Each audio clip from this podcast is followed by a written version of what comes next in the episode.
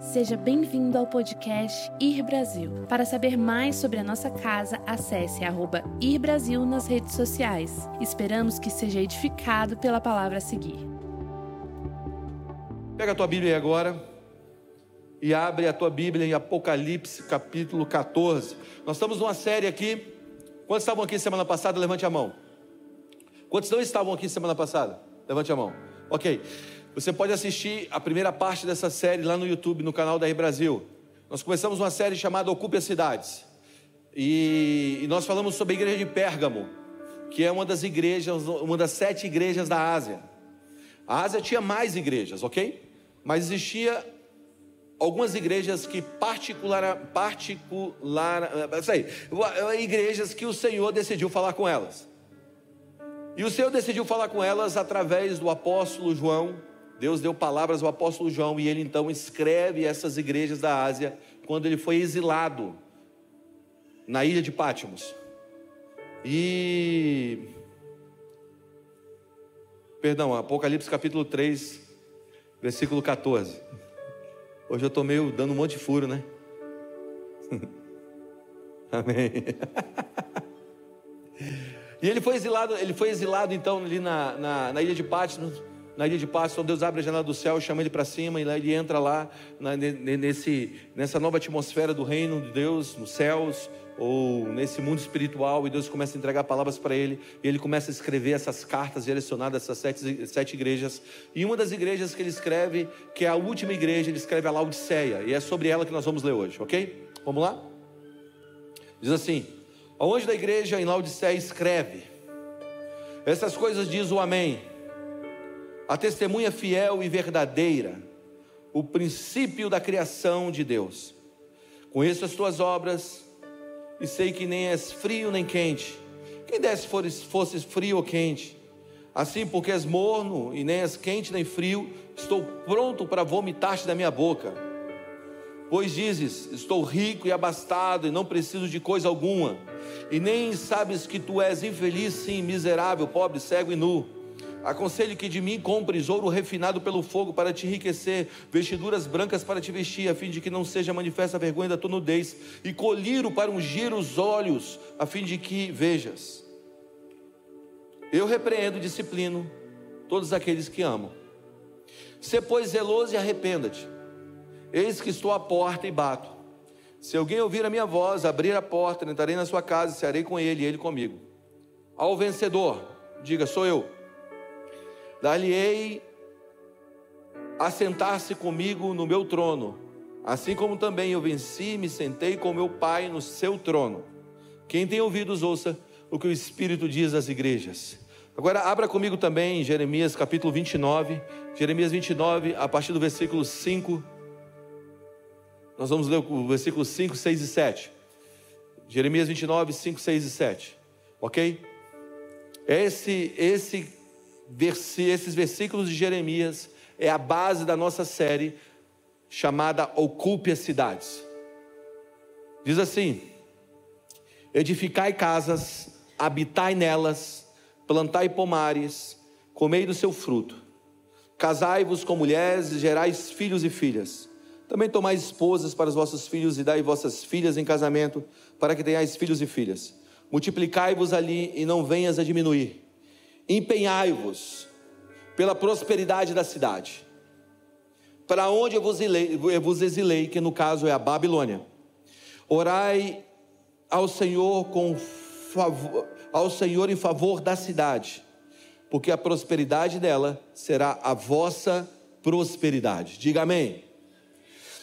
Deixa eu te dar algumas, alguns, alguns fundamentos aqui para a gente entrar na série. Presta atenção, quero que você colhe comigo, ok? Hoje é muito mais ensino do que uma expressão mais, mais explosiva. É muito, muito mais ensino do que uma pregação em si. Esse texto de Jeremias 29, o texto de Jeremias 29, o capítulo 29, é uma carta de Jeremias mandada, que foi enviada à Babilônia. Os líderes ali, os líderes judeus que tinham sido exilados na Babilônia, houve um levar dos principais homens de Jerusalém, de Israel, para a Babilônia. Nós chamamos isso de exílio babilônico.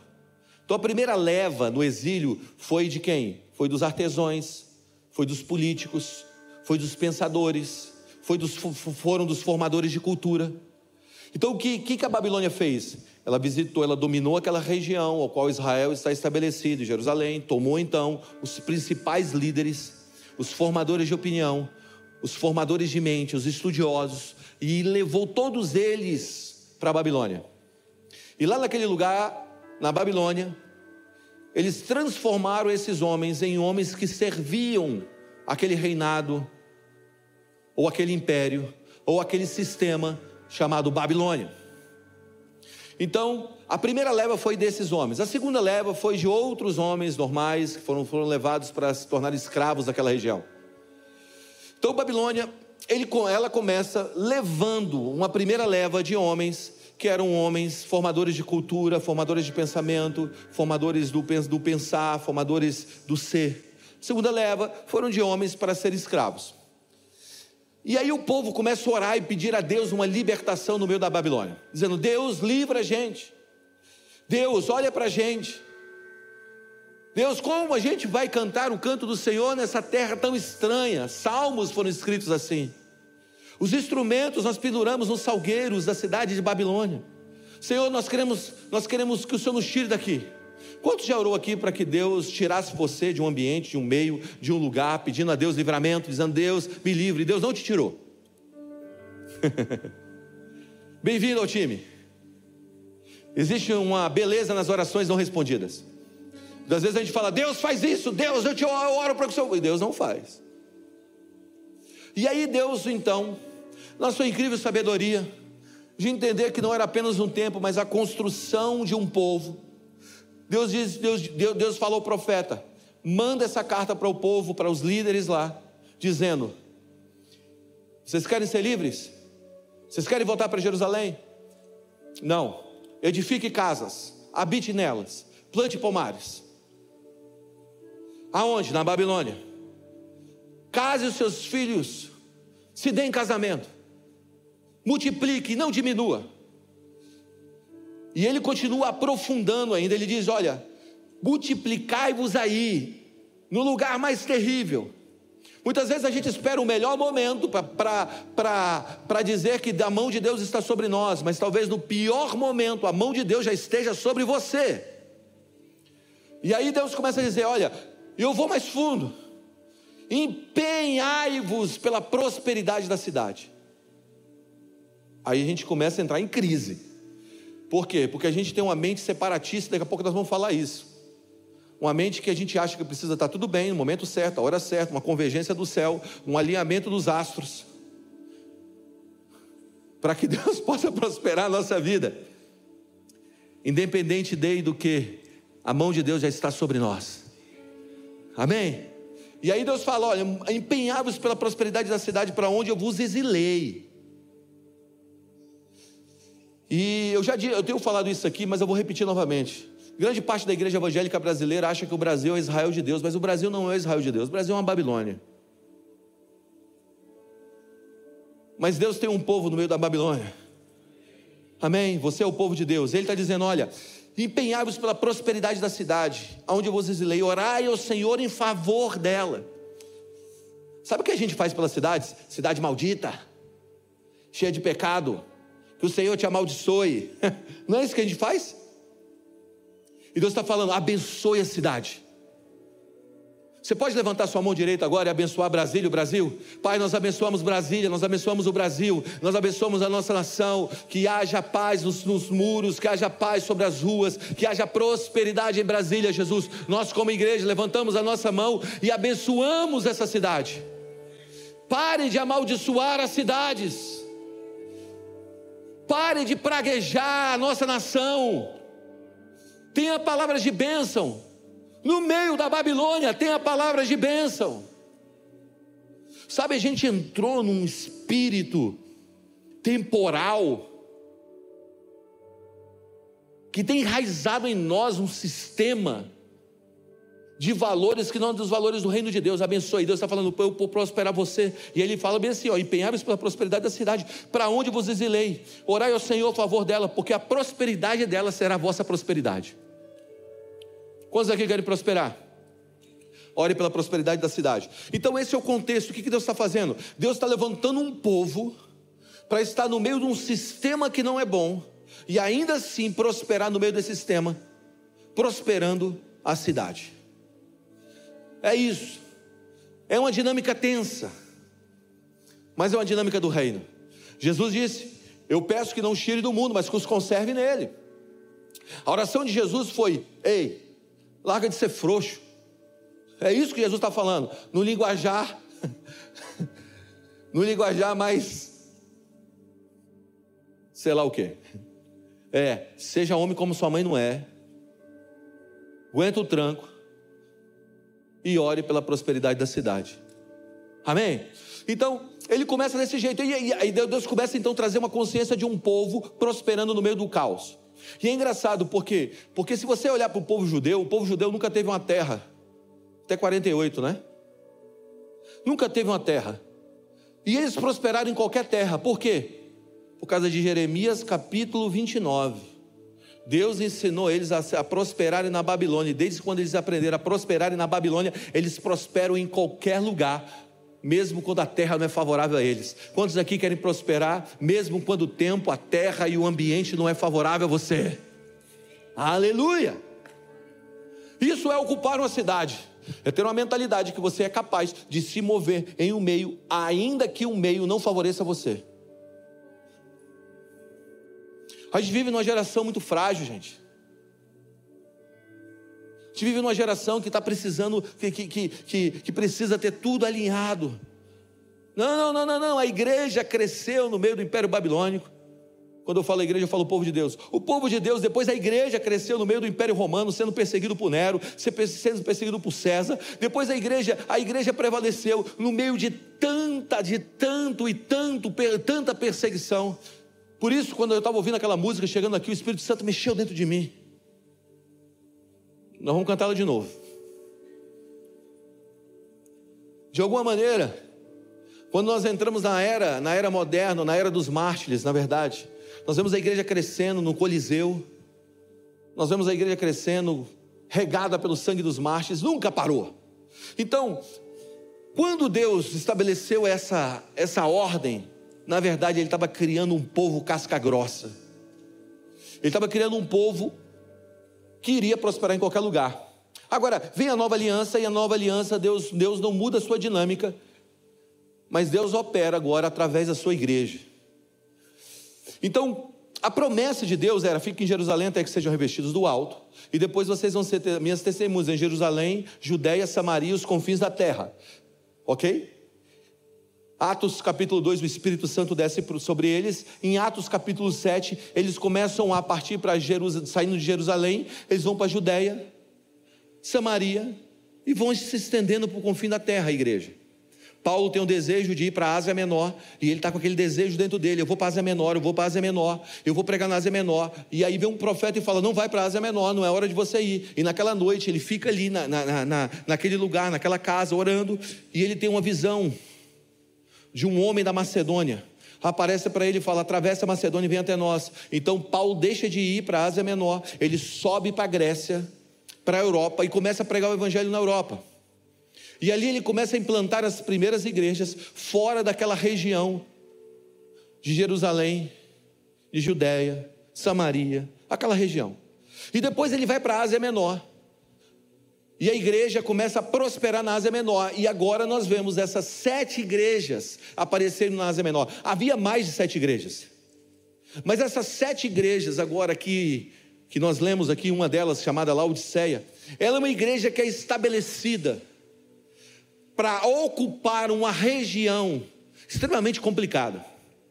Então presta atenção: quando Deus estabelece uma igreja, o desejo de Deus é que essa igreja seja uma autorizada dos céus para implementar o reino, levar o reino, para proclamar as verdades do reino de Deus. Se tem gente fazendo isso de uma maneira certa ou errada, que cada um pague diante de Deus sobre aquilo que está fazendo. Mas a verdade bíblica é que uma igreja foi, as igrejas eram estabelecidas para levar uma mentalidade dos céus para uma região.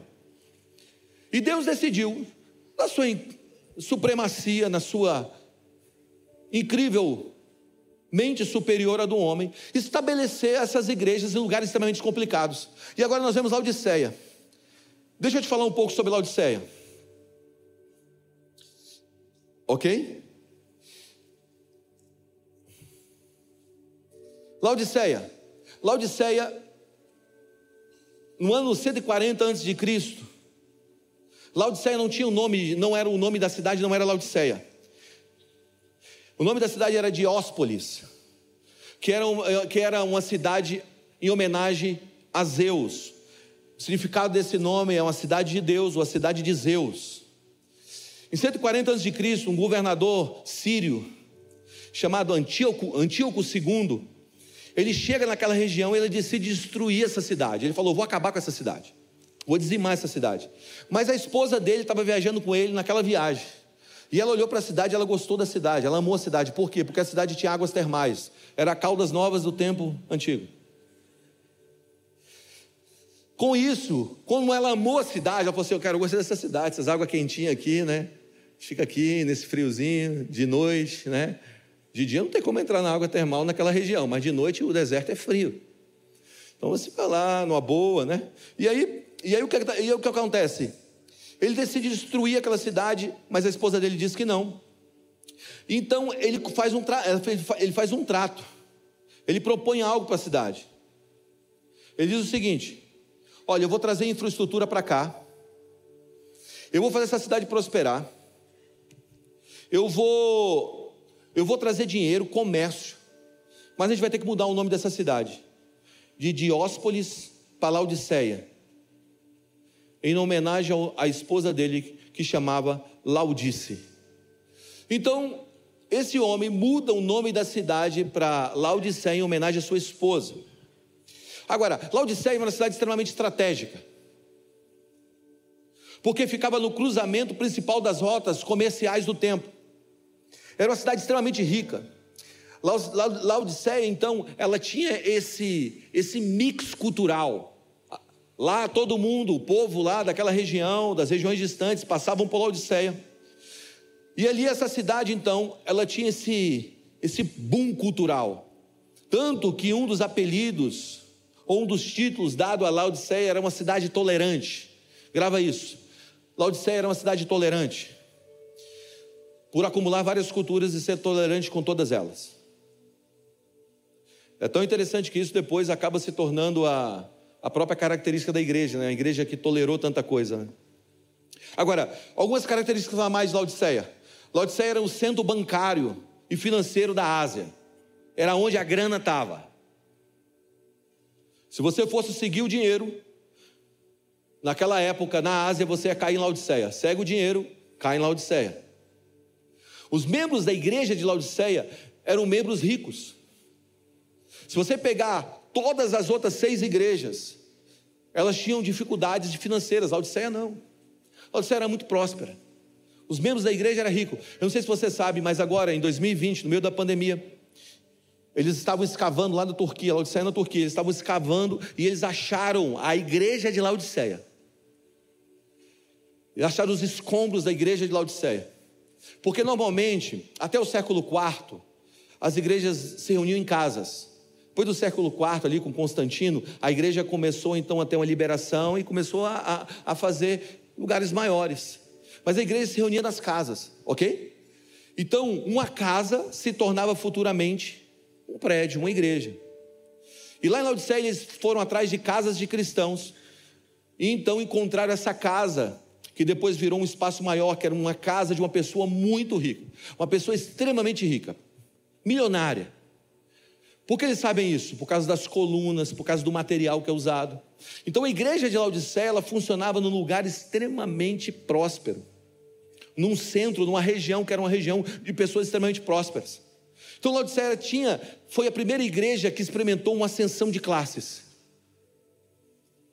Eu estou ajudando igre as igrejas da Espanha, parte das igrejas da Espanha, nós vamos estar lá, peço até oração por vocês, fazendo uma conferência em parceria com dois amigos que nós estamos cuidando deles.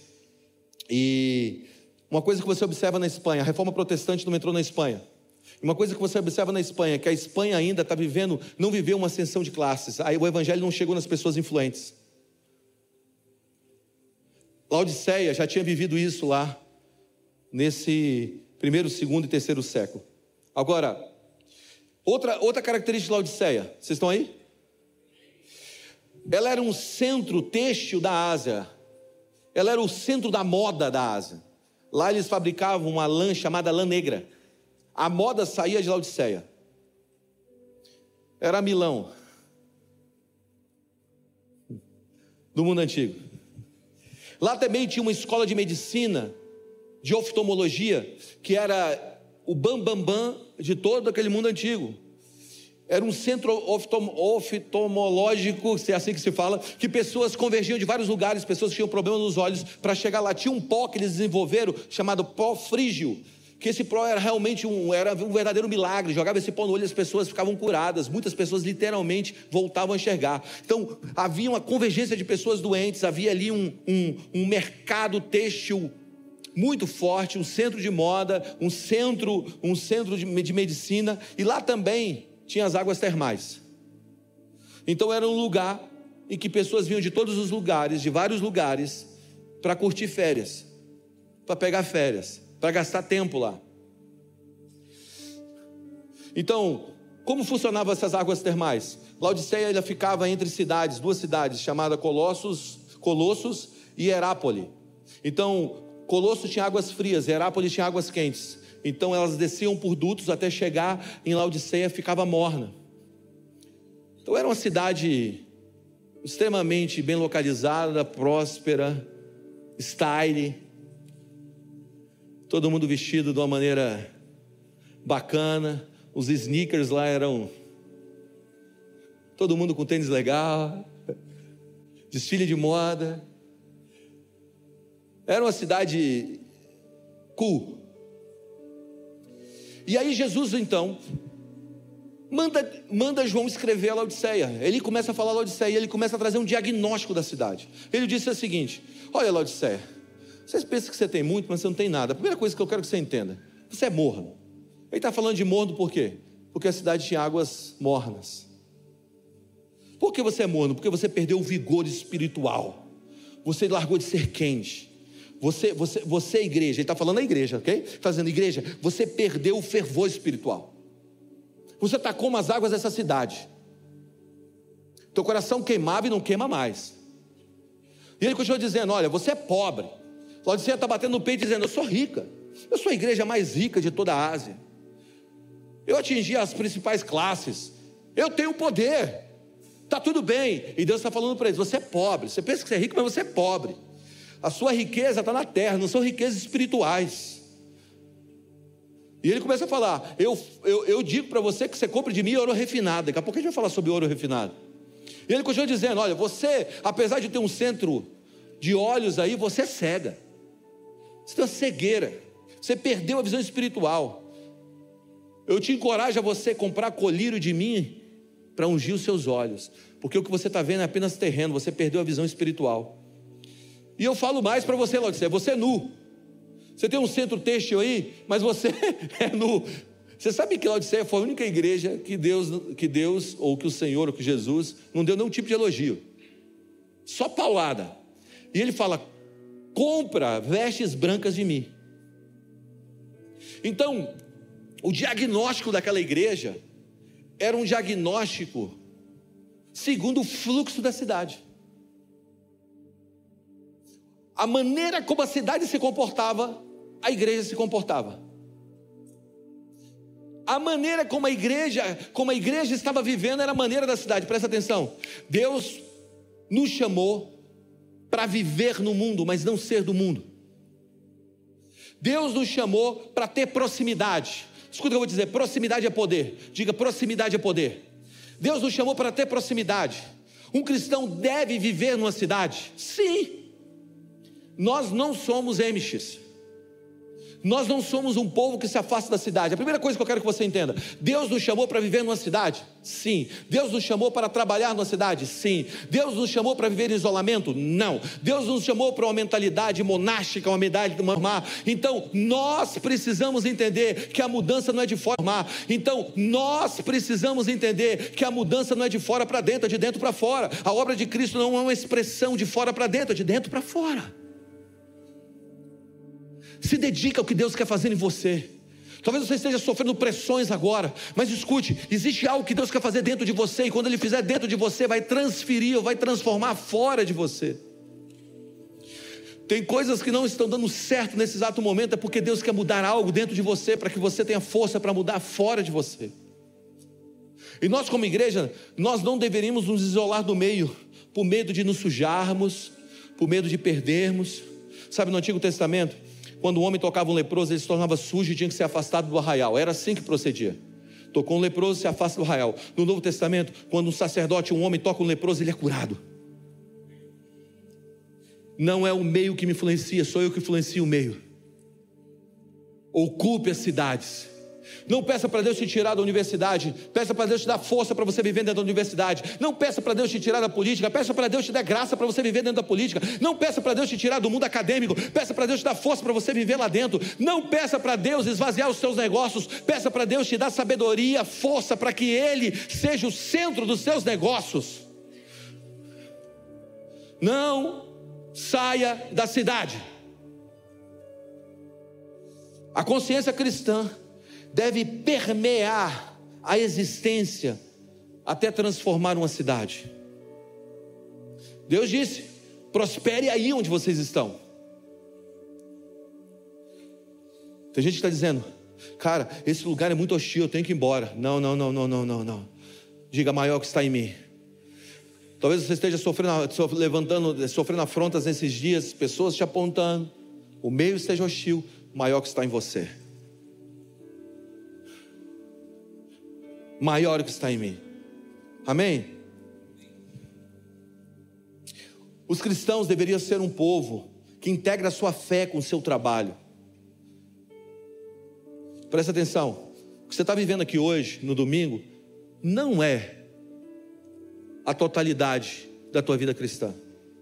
Você deve integrar a tua fé com o teu trabalho. O teu trabalho da segunda, da terça, da quarta, da quinta, deve ter uma conexão com a sua fé. Porque muitos cristãos adentram ao campo vocacional ou da sua vocação de vida. A sua vocação de vida pode ser um médico, ser um médico, ser um empresário, ser um acadêmico, ser um diplomata, se tornar, se tornar um, um, um, um jogador de futebol, se tornar um artista. Agora você tem que pegar tua vocação e ligar com a tua fé, e a tua fé deve modelar a tua vocação. Mas a gente está falando, não, tira do mundo, tira do mundo, tira do mundo, não, não, não, entre no mundo, entre no mundo, entre no mundo. Nós tiramos a igreja do mundo. E aí é uma expressão que a gente vive falando aqui: o mundo só tem voz, onde a igreja se calou. A igreja se calou e o mundo criou voz, porque de alguma maneira nós nos escondemos de uma transformação do mundo. E agora, o que o Senhor está dizendo? Ao anjo da igreja de Filadélfia. E aí a gente começa a criar uma religião que é extremamente irrelevante. Por quê? Porque grande parte da, religi da, da, da religião que nós pregamos como igreja não ocupa nada da vida cotidiana das pessoas. Alguém disse, alguém disse, como podemos seguir uma religião que não que ocupa, que não ocupa ou que não transforma, ou que não opera em 90% da vida das pessoas. Existe um teólogo, um historiador famoso chamado Martin Martin, que diz o seguinte: toda religião cumpre duas missões básicas. Número um, a mensagem da salvação pessoal, que nos diz como ter relação com Deus. Então, qual a primeira missão de uma religião ou do cristianismo? Salvar o homem. Cristo veio à terra para nos salvar. Amém? Eu era um pecador, afundado no lamaçal do pecado, e Cristo desceu aqui, comprou a minha vida e me deu uma vida que eu não poderia ter. Isso é salvação. Agora, a segunda missão de uma religião é ter uma lente pelo qual interpreta o mundo. A maneira que nós interpretamos o mundo deve ser modelada pela nossa visão cristã. Nós chamamos isso de cosmovisão cristã. Tá, como Cristo, como a Bíblia fala sobre família. O que, a Bíblia fala sobre dinheiro? O que, a Bíblia fala sobre eternidade? O que, a Bíblia fala sobre, sobre é, relações entre pessoas? O que, a Bíblia fala? E nesse lugar nós devemos construir a nossa base de vida. Você está comigo? Porque o cristianismo não é um conjunto de regras religiosas. O cristianismo é uma cultura que precisa ser estabelecida.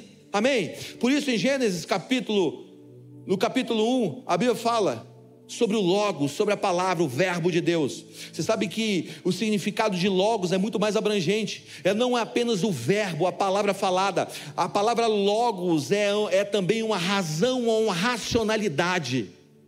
Então não é só uma palavra, é uma racionalidade, é uma maneira de pensar, uma estrutura de pensamento, é uma maneira de, de, de se interar ou se interagir com o mundo. Então essa racionalidade cristã precisa ocupar a nossa mente de uma maneira tal que a gente viva dentro de uma cidade, não seja da cidade, influencie uma cidade através da nossa vocação. Você está comigo? Aí o que a gente faz? Política é do diabo. Ter dinheiro é do diabo. Ter influência é do diabo. A gente tem que se esconder, diminuir. Oh céus, ninguém precisa me ver, ninguém pode me ver, todos têm que ver Jesus, socorro. Não! Presta atenção. Diminuir não é você se esconder. Diminuir é você ser grande. Quando você estiver num lugar grande, você dizer assim: existe alguém acima de mim. Tem gente que fala: Não, eu não quero aparecer. Que tipo de glória você quer dar a Deus se você não tem nenhuma? Que tipo de honra você quer dar a Deus se você não tem nenhum tipo de honra nessa terra? Mas Deus quer levantar a tua vida e te dar um nome grande. E quando você estiver lá, o que você vai fazer? Você vai se ajoelhar e vai dizer: Porque Deus deu um nome a Ele que está acima de todo nome que se nomeia. Amém. Amém. O que Deus vai fazer com a tua vida nesses próximos meses? É isso que eu estou sentindo no meu espírito muito forte. Deus vai aumentar a tua influência dentro dessa cidade, dessa nação. Deus vai abrir portas aonde você pensa que nunca iria abrir. Mas entenda uma coisa: haverá muitas propostas, haverá muita, muitas pegadinhas. Fique focado no Senhor glorifica o Senhor. É no meio da Babilônia, mas glorifica o Senhor. É no meio do caos, mas glorifica o Senhor. Deus vai te dar a capacidade de viver em meio a um lugar escuro, carregando sobre você uma influência gigante. É tempo de nós influenciarmos uma cidade, nós ocuparmos uma cidade, amém? E aí, o que a gente precisa entender? Que só existe duas maneiras de a gente influenciar o comportamento humano. Ou a gente manipula ou a gente inspira. E a gente tem que decidir inspirar. Inspiração é um ato em que, quando nós estamos com muito poder, nos tornamos humildes. Quando temos tudo, vivemos como se não tivéssemos nada. Você entende? Isso é inspirar outros. Cara, já viu aquele cara? Ele é muito famoso, ele é muito isso, mas ele é humilde. É uma inspiração, não é? E Deus faz isso com a gente. Deus nos coloca no meio da cidade, Deus coloca no meio do caos, e Deus fala: mude esse meio. Olha o que diz a palavra de Deus em Mateus capítulo 13. Mateus 13, 33. Pega a Bíblia aí, abre aí, para saber se é isso mesmo. Mateus 13, 33. Tem muita gente que está sentada aqui e está dizendo, cara, mas eu sou pequeno. Ô Guga, como eu vou influenciar uma cidade? Como é, que eu, como é que como igreja nós vamos influenciar uma nação? Nós somos pequenos, olha aqui o tamanho desse lugar. Mas olha o tamanho dessa cidade. E aí o Senhor fala bem assim: o reino dos céus é como o fermento que uma mulher tomou e misturou com a grande quantidade de.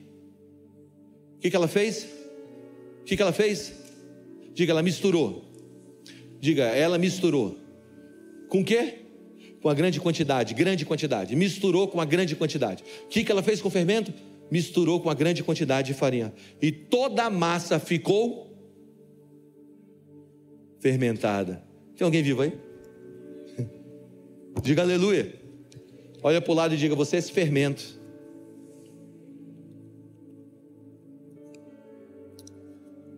Deus vai pegar a tua vida, vai misturar com a farinha. Deus vai pegar a tua vida, vai misturar com aquilo que você disse: Meu Deus, não quero mexer com esse negócio. Deus vai pegar a tua vida, vai te colocar naquele lugar que você falou. Nesse lugar nunca. De repente, quando o fogo vier, o que faz a massa crescer? Diga o fogo.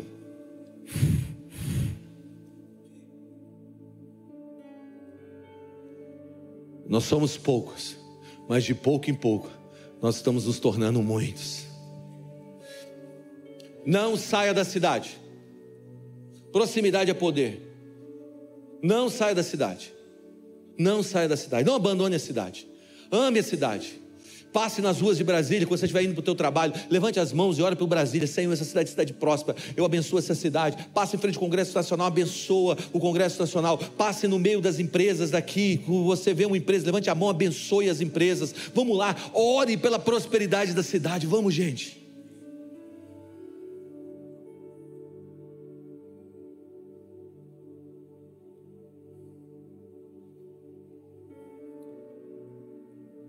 Quantas vezes à noite, eu vou lá para frente do Congresso Nacional, ajoelho lá sozinho, sozinho.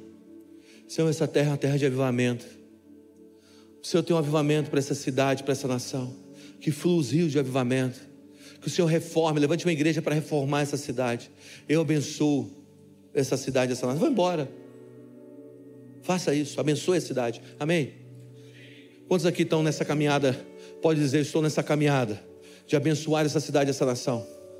Tem muita gente que vira para as cidades e fala assim: a cidade vai ser destruída por causa do pecado. O pecado nunca destruiu cidade nenhuma.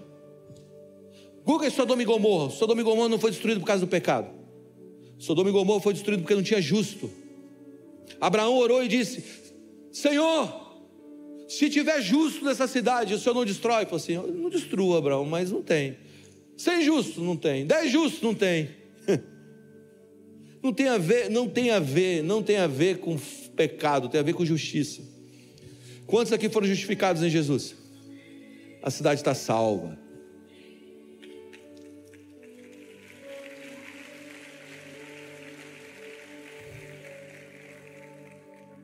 Vamos abençoar as cidades.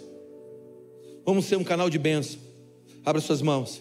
Senhor, eu, olho, eu oro para a maior prosperidade que os seus filhos já viram na vida. Senhor, eu oro, Senhor, pelas portas abertas. Eu oro, Jesus, pela influência, mas que eles entendam que estando lá, naquele lugar ao qual o Senhor os plantou de influência, eles têm uma paixão purificada. Para levantar as mãos e dizer: existe um nome acima do meu nome, e esse nome foi o nome, foi o Rei que me colocou neste lugar, e eu faço deste lugar um lugar ou um trono de adoração, Senhor. Que o Senhor Jesus seja glorificado nos lugares escuros Amém. Amém. Agora, número dois e último. Não basta um cristão apenas viver numa cidade. Um cristão deve ser ou deve, deve se tornar uma contracultura e não uma subcultura. O cristianismo é uma contracultura e não uma subcultura, contracultura. Então não adianta a gente estar no lugar e ser mais do mesmo. Amém? Se a gente quer ocupar uma cidade, a gente precisa entender que nós precisamos influenciá-la. Aqui nós vemos Jesus trazendo um diagnóstico à Laodiceia, como eu disse. Ele está dizendo: você é morno, a cidade tem águas mornas. Você é rico, você acha que você é rico, mas você é pobre. Você acha que enxerga, mas você é cego. Você acha que tem roupas, mas você é nu. E por que tudo isso aconteceu? Por que aquela cidade se tornou o fluxo? Por que aquela igreja se tornou o fluxo daquela cidade? Olha para mim. Muitas vezes nós estamos vivendo segundo o fluxo da cidade. Qual o fluxo de Brasília? Qual o fluxo da sua cidade que você, tá, você que está assistindo esse culto online? Em qualquer lugar do mundo. Qual o fluxo da sua cidade? Brasília trabalha por poder. Você observou que a gente está sempre vendendo poder, uma imagem, uma relação de poder? De alguma maneira, a gente precisa de um espírito de serviço para vencer esse espírito de poder. Nós precisamos de um, de um, de um coração humilde para vencer essa atmosfera que há sobre a cidade. Deus sempre trabalha no contrafluxo ou na contracultura de um meio. Quando o povo de Israel estava andando, presta atenção nisso. Quando o povo de Israel estava andando no deserto, e durante o dia havia calor, Deus colocava o quê? Uma nuvem que fazia um ar-condicionado natural sobre eles. Mas de noite, quando o povo de Israel estava se movendo no deserto e era frio e escuro, Deus colocava uma coluna de fogo ao inverso do meio contra a cultura. É assim que Deus se move através de uma igreja. Deus dá uma contracultura.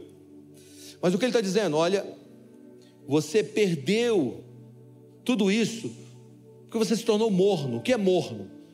Você perdeu o fervor espiritual. E aqui é o ponto-chave de tudo que você vai ouvir hoje. O que nos falta hoje é um fervor espiritual, um coração ardente, a Bíblia fala sobre três tipos de coração. A Bíblia fala sobre um coração em chamas. Lucas capítulo 24, versículo 32, caminho de Emaús, o nosso coração queimava quando ele falava com a gente. A Bíblia fala sobre um coração frio. Mateus capítulo 24, versículo 12 diz que, que, que nos últimos dias ia se multiplicar a iniquidade, o amor de muitos se esfriaria, o coração se tornaria frio. Que pessoas deixariam de testificar que Jesus é o Filho de Deus, deixando o amor dos seus corações se esfriarem. A Bíblia também diz sobre esse coração morno que está aqui em Laodiceia. Agora perceba algo em Laodiceia. Olha para mim. Laodiceia eles não eram incrédulos. Laodiceia, Laodiceia não tinha problema com algum tipo de perseguição. Laodiceia não tinha problema com falsa doutrina com erro teológico, com umas outras igrejas, doutrina dos Nicolaitas, de Balaão. Não tinha problema com falsos mestres. Laodiceia. Na igreja de Laodiceia, nós não vemos o diabo perseguindo. Nós não vemos problemas morais, problemas doutrinários, teológicos, falsos mestres, mas nós vemos um coração morno.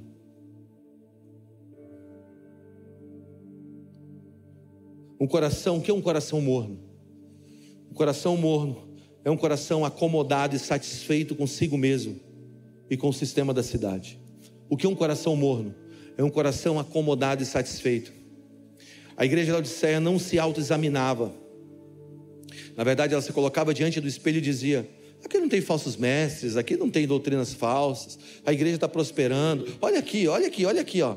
Olha esse lugar aqui, a nossa igreja está calma, está fluindo, as coisas estão crescendo, está tudo dando certo. Nós temos influência na sociedade, temos pessoas com bastante dinheiro, está tudo certo. Aí Deus fala, mas o seu coração é morno. Está tudo bem na tua vida, não significa que Deus está lá. Porque Deus não é anti-bênção, ou melhor, o diabo não é anti-bênção.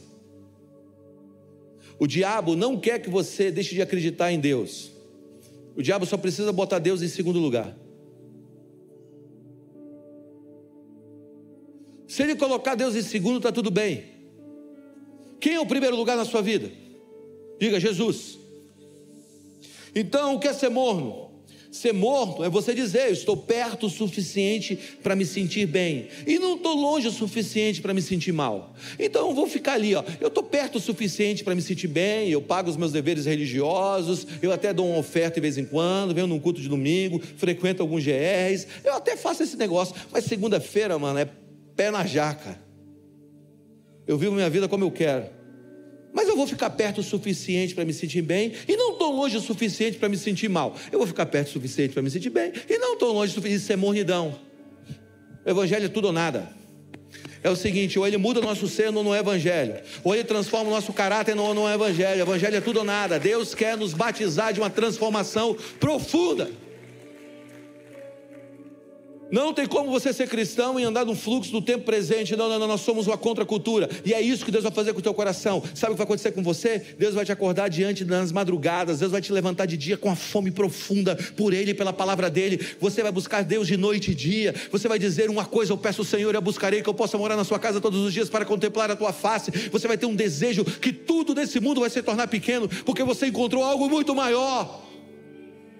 O amor vai voltar ao teu coração. Você vai dizer: Deus, sem ti eu não posso ir. Pode ser o melhor negócio do mundo, mas sem ti eu não vou. Pode ser a melhor proposta do mundo, não me deixe subir neste lugar se a tua presença não for comigo. O que significa?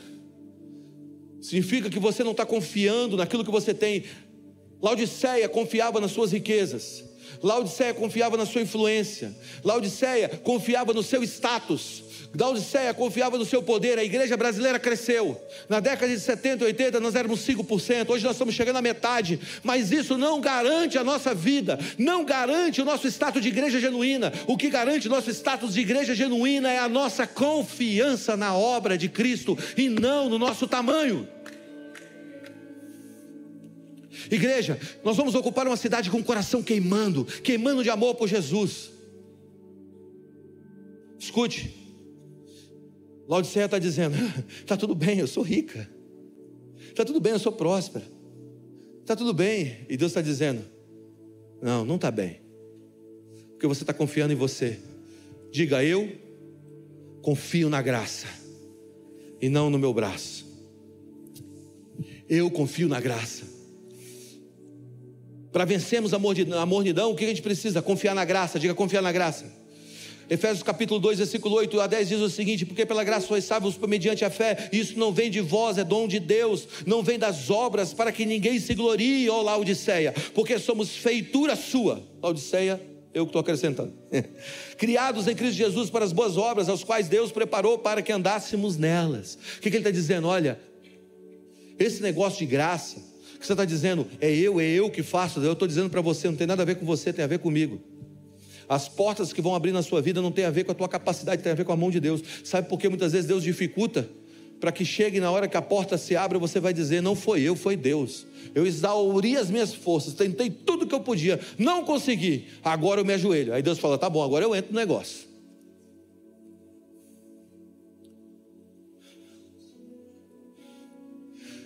Tem uma famosa história de um homem que colocou a corda entre dois prédios e disse assim: Eu vou atravessar de um lado para o outro segurando um cabo. Aí todo mundo aí juntou uma galera para ver ele atravessar. Aí estava todo mundo ali para ver ele atravessar naqueles dois pés, segurando aquela madeirinha que eu não sei o nome, assim para equilibrar. E aí a multidão começou a dizer: um cara levantou uma questão no meio da multidão: quantos acreditam que ele pode atravessar de um lado para o outro? Eu, eu, eu acredito. A grande maioria não acreditava. Aquele homem pisou naquele cabo de aço, foi balançando, balançando, atravessou. A multidão aplaudiu aquele homem. Aí o homem disse: Eu vou voltar. Aí a pergunta voltou lá embaixo: quantos acreditam que ele pode voltar? O número maior de pessoas levantou a mão, porque já tinha visto ele fazer uma vez. Ele pisou naquele, naquele cabo de aço, foi balançando, passou para o outro lado, todo mundo começou a aplaudir e disse: Esse cara é bom.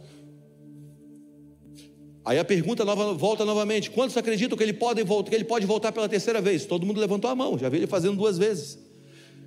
Aí um outro questionamento se levanta. Se você acredita, sobe lá então e monta nas costas dele. De repente as mãos começaram a se abaixar. E um menino, mais ou menos de uns 9 a 11 anos, diz: Eu vou. Ele sobe correndo as escadas, pula nas costas daquele homem. Aquele homem carregando aquele menino nas costas, vai atravessando, o vento balançando, o cabo de aço, ele vai para o outro lado, todo mundo começa a aplaudir. E agora um novo questionamento surge no meio das pessoas. Não era mais se ele poderia ir ou voltar, porque todo mundo já tinha visto a capacidade dele. A pergunta era: quem é aquele menino? Chegaram para o menino e perguntaram: Quem é você? Ele disse: Não importa quem eu sou, importa quem ele é, ele é meu pai. E eu sei o que ele é capaz de fazer. Escuta o que eu vou te dizer: é muito fácil nós dizermos que confiamos em Deus, até pularmos nas costas de Deus e andarmos no cabo de aço com Deus. É quando as coisas precisam disso, desse mover. Vamos lá, se for para aplaudir, aplaude Jesus direito.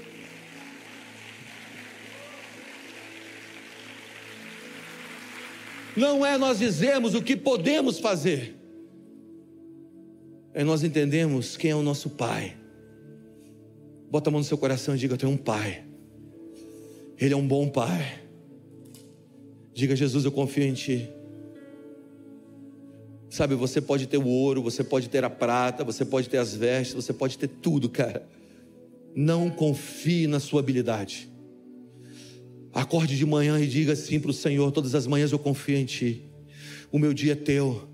Não é na minha força, é na sua força. E termina o dia dizendo: graças eu te dou, porque foi o Senhor que me deu todas as habilidades e a força de concluir esse dia. Comece consagrando e termine agradecendo. Comece consagrando a Deus o seu dia e termine agradecendo a Deus o seu dia. E aí, Jesus em Laodiceia aparece como um mercador. Olha como Jesus se aparece em Laodiceia. Ele aparece como um homem de negócio. E ele diz o seguinte para Laodiceia: Compra de mim, Laodiceia, ouro puro e fino, ouro refinado. Diga ouro refinado. Sabe que o ouro ele é mais pesado do que as impurezas.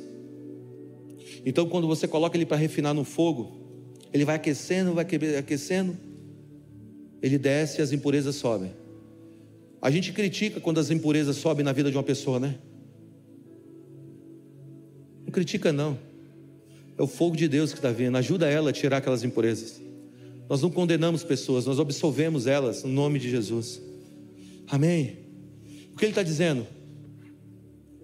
Ele está dizendo que esse ouro, ouro refinado, é o mesmo ouro de 1 Pedro, capítulo 1, versículo 6. Olha o que diz 1 Pedro, capítulo 1, versículo 6 e 7.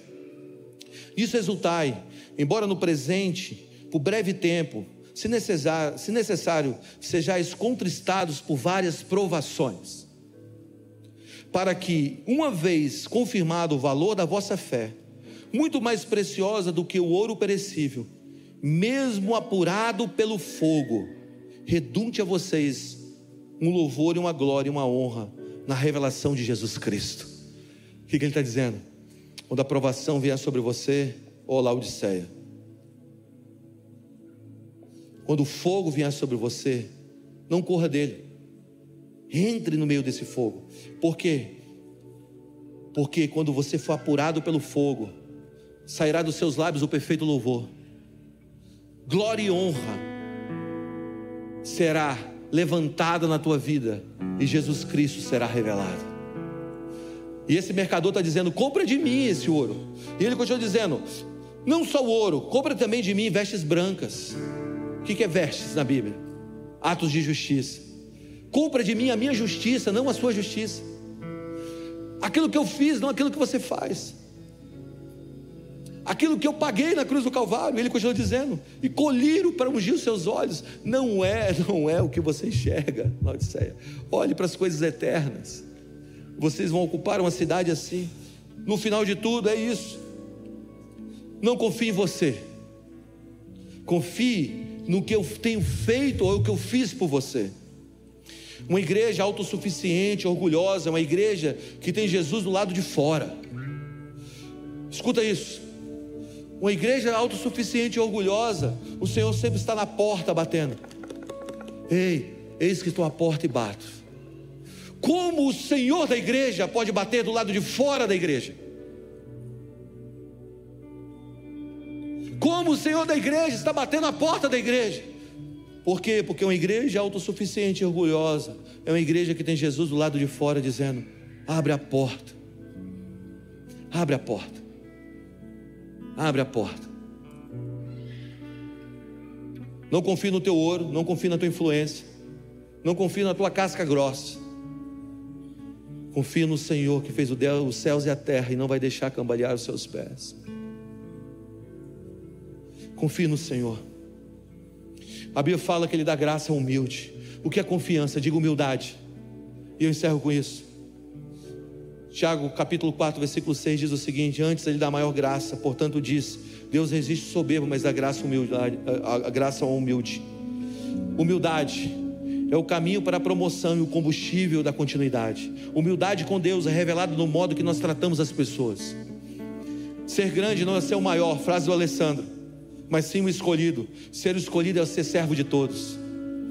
Lúcifer quis subir, por isso desceu. Jesus desceu, por isso subiu. Seja humilde. Humildade, frase do C.S. Lewis, essa aqui é a melhor. Humildade não é pensar menos em si, ou menos, humildade não é pensar menos de si.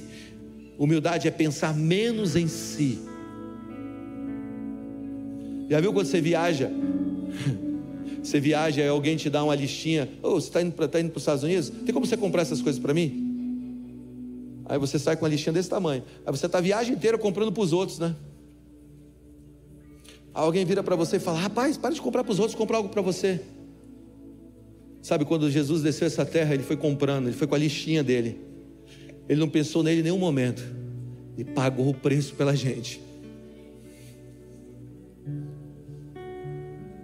E honra é a humildade em ação. E aí, sabe como ele termina? Ele termina com a promessa. Ele diz: Laodiceia, se você vencer, você vai se assentar comigo no meu trono. Vamos lá. Como você vence?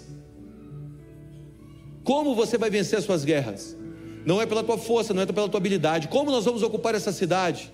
Não é pela nossa força, não é pela nossa habilidade. Sabe como nós vamos ocupar essa cidade, vencer? É pela obra de Cristo. Porque ninguém consegue se assentar nesse trono se não for por Cristo. A Bíblia diz: nós estamos assentados com Cristo Jesus nas regiões celestiais, com Cristo.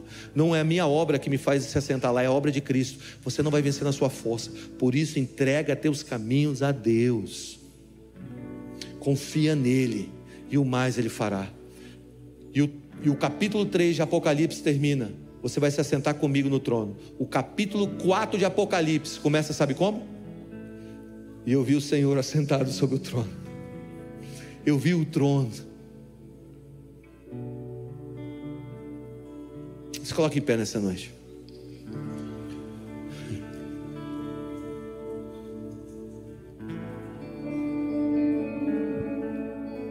Escute, nós vamos ocupar as cidades mas nós vamos nos relacionar com a cidade através da obra de Cristo. Ou do que Cristo fez. Eu não tô, eu não tô aqui para lutar a guerra desse mundo pela força do meu punho, de como eu sou bom. Nós vamos lutar essa guerra de joelhos dobrados. Vai chegar uma hora nessa nação que quando o homem dizer, disser assim, eu estou orando por você, pessoas vão tremer governos irão tremer, não pela quantidade que somos, mas porque um homem se ajoelhou. Você vai virar para o teu esposo, tua esposa. Você vai parar de forçar as coisas na vida dele. Sabe o que você vai fazer? Você vai dizer: Estou orando por você, sabe que eu te amo. As coisas vão mudar. Só sabe de uma coisa, eu estou orando por você. Sabe o que minha mãe fazia comigo, com o Alessandro? Disse, ó, presta atenção, já entreguei vocês para Deus. Eu estou orando por você. Funcionou. Com o Alessandro, mais ou menos. Comigo funcionou.